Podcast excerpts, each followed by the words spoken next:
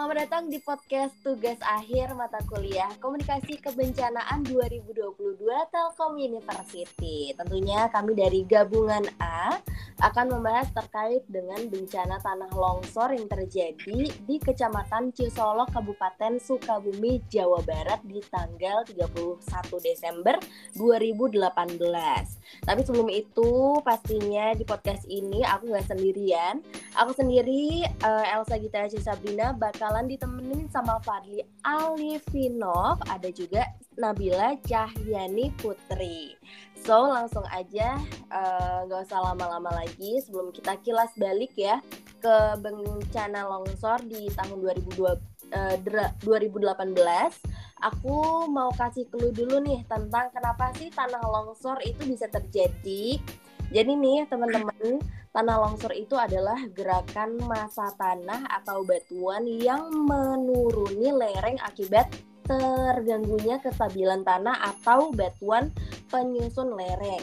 Nah, tanah longsor itu bisa dipicu oleh banyak hal nih, seperti curah hujan yang tinggi, lereng yang terjal, tanah yang kurang padat, pengikisan, tutupan vegetasi yang kurang, dan juga uh, getaran.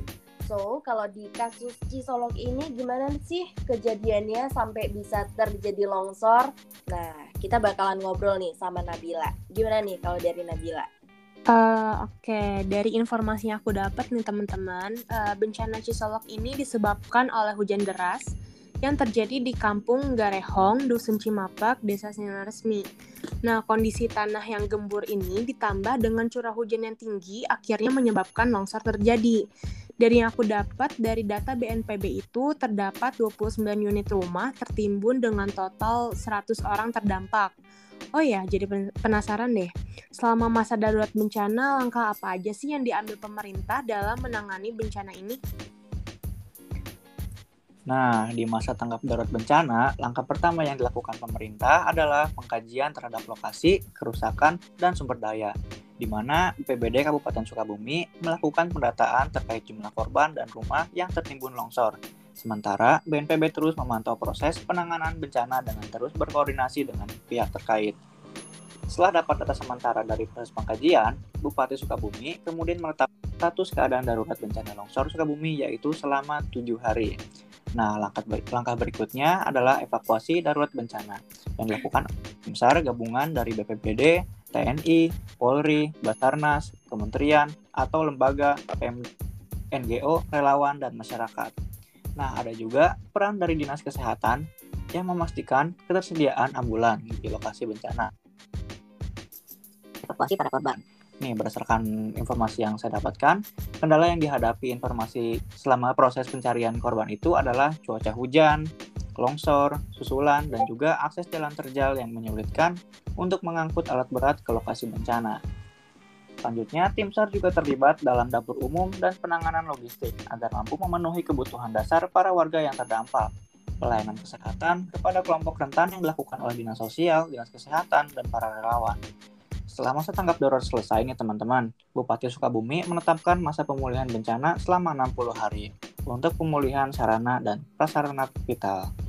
Wah, banyak juga nih ya tahapannya. Iya, itu tadi ya uh, beberapa juga udah dijelasin sama Ali sama Nabila juga.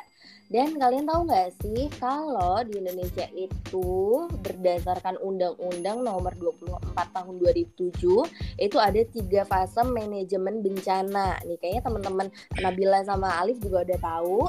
Nah, di situ itu ada fase mitigasi, fase tanggap darurat, dan juga fase recovery. Kalau kita lihat di dalam kasus bencana longsor di desa Cisolok ini ya, uh, di dalam fase prabencana pemerintah itu sebenarnya udah membuat beberapa langkah penanggulangan dan langkah mitigasi supaya kerusakan yang terjadi ketika bencana ini tidak terlalu besar nih teman-teman. Jadi uh, dengan cara membuat terasering, membuat peraturan tentang pembangunan bangunan seperti bangunan harus menggunakan fondasi tahan longsor dan tidak boleh membangun bangunan di daerah rawan bencana.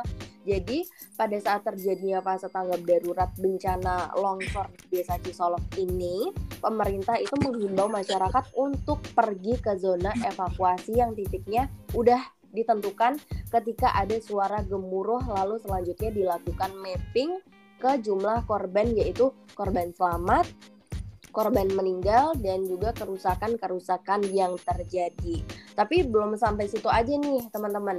Kalau bencananya sudah usai gitu ya, akan dilakukan pemulihan yaitu berupa pemulihan fisik dan material. Contohnya apa aja? Contohnya itu seperti penyuluhan trauma pada korban bencana dan juga pembangunan kembali fasilitas publik dan rumah warga gitu. Oke, uh, nah berarti apa yang udah dijelasin sama Elsa itu kalau untuk mengurangi dampak-dampak pada saat bencana dan pada fase recovery akibat bencana itu langkah-langkah mitigasi struktural maupun mitigasi non struktural itu penting dilakukan dong ya? Betul banget nih Nabila, mitigasi bencana itu sangat penting banget. Hmm, tadi kan Nabila mention ya tentang mitigasi bencana struktural dan non struktural tuh. Kalau boleh dijelasin bedanya mitigasi non struktural dan struktural tuh gimana sih Nabila biar mm-hmm. ini biar lebih paham nih. Uh, Oke, okay. aku coba jelasin secara singkat ya Alif. Jadi mitigasi struktural itu mitigasi yang berhubungan dengan pembangunan konstruksi fisik.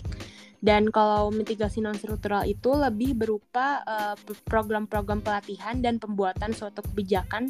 Singkatnya sih begitu ya teman-teman. Nah, gitu ya teman-teman di rumah. Nih kalau pada kasus longsor di Solok jadi apa ya perilaku nih karena bila Uh, Oke, okay, jadi kalau berdasarkan artikel yang aku udah baca di internet sih, uh, mitigasi bencana struktural yang sudah dilakukan oleh pemerintah Sukabumi adalah uh, menanam pohon di wilayah rawan bencana dan memasang alat peringatan dini bencana di mana BNPB Kota Sukabumi ini bekerja sama dengan Universitas Gajah Mada. Nah, kalau untuk penanaman pohon sendiri sih BNPB Sukabumi sudah menyiapkan pohon-pohon dengan kayu-kayu keras dan akar panjang kayak kayu sukun, uh, damar, dan juga rasa mala. Nah, katanya nih pohon-pohon tersebut dipilih karena mempunyai kemampuan uh, menahan tanah longsor. Kalau buat mitigasi non strukturalnya itu, pemerintah Sukabumi bisa dibilang aktif banget nih teman-teman.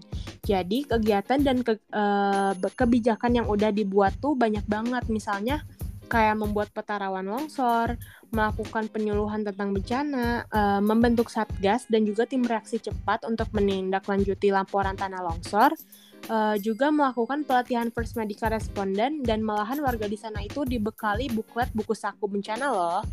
Nah, terus uh, menurut berita yang udah aku baca, Kepala BNPB Sukabumi yaitu Bapak Letjen Doni Mar Mar Monardo ini menghimbau masyarakat buat tidak lagi menanam menanam padi di daerah curam loh. Karena sebagai gantinya ini, jadi mereka itu disarankan untuk menanam pohon uh, serai wangi. Soalnya serai wangi ini bisa menahan tanah tanah dari longsor. Nah, malahan nih ya, warga Cisolok tuh sebenarnya mau direlokasi. Kalau kata kepala BNPB sih daerah Cisolok tuh nggak kayak nggak layak huni gitu. Soalnya rawan banget terjadi penggerakan tanah. Tapi beritanya nih ya, sampai sekarang warga Cisolok itu masih nggak mau direlokasi uh, ke tempat baru gitu. Oh, ternyata banyak banget ya langkah-langkah mitigasinya ya yang dilakukan oleh pemerintah Sukabumi. Keren sih iya, pemerintah. Nah, tadi kan kita udah bahas nih tentang mitigasi fase pra bencana, fase tanggap darurat bencana, fase recovery bencana. Nah, kayaknya kayak kurang afdol nggak sih kalau kita nggak bahas pilar 5P dari Sustainable Development Goals. Nah, Elsa dan Nabila ada yang udah tahu nggak nih? Atau, atau udah pernah dengar gitu tentang 5P? Aku tahu dong, pastinya 5P itu ada people, yaitu umat manusia, ada P kedua planet, yaitu bumi, yang P ketiga prosperity atau kemakmuran, terus ada peace, perdamaian, dan juga partnership kemitraan. Bener gak sih? Uh, bentar-bentar deh, emangnya apa sih hubungannya uh, pilar 5P itu sama penanganan bencana longsor di Cisolok Sukabumi? Hmm. Nah, pas satu ya. Nih, yang pertama ada people. Di sini berkaitan dengan kehidupan masyarakat sendiri, di mana dalam kasus bencana longsor di Solok masyarakat itu terus isu kepada pemerintah itu masih banyak itu dan kurangnya edukasi kepada masyarakat. Nah, mengenai pentingnya menjaga kelestarian alam di Kabupaten Sukabumi, hal ini menyebabkan rendahnya kesadaran masyarakat akan pentingnya menjaga alam, dan kebanyakan masyarakat masih menyepelekan akan terjadinya bencana alam.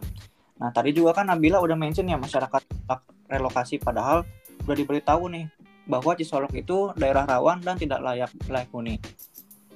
Oh, berarti kalau pilar planet itu lebih ke alam suka buminya sendiri kan ya? Kalau gitu bencana yang terjadi itu pure karena alam dong ya? Iya, benar banget nih Elsa. Nah, BNPB mencatat dalam 10 tahun terakhir atau sejak 2009, 2009 hingga 2018 ada 132 longsor yang terjadi di bumi. Kalau dalam pilar prosperity, sebenarnya bumi itu memiliki banyak SDM, hanya saja belum bisa terkelola dengan baik.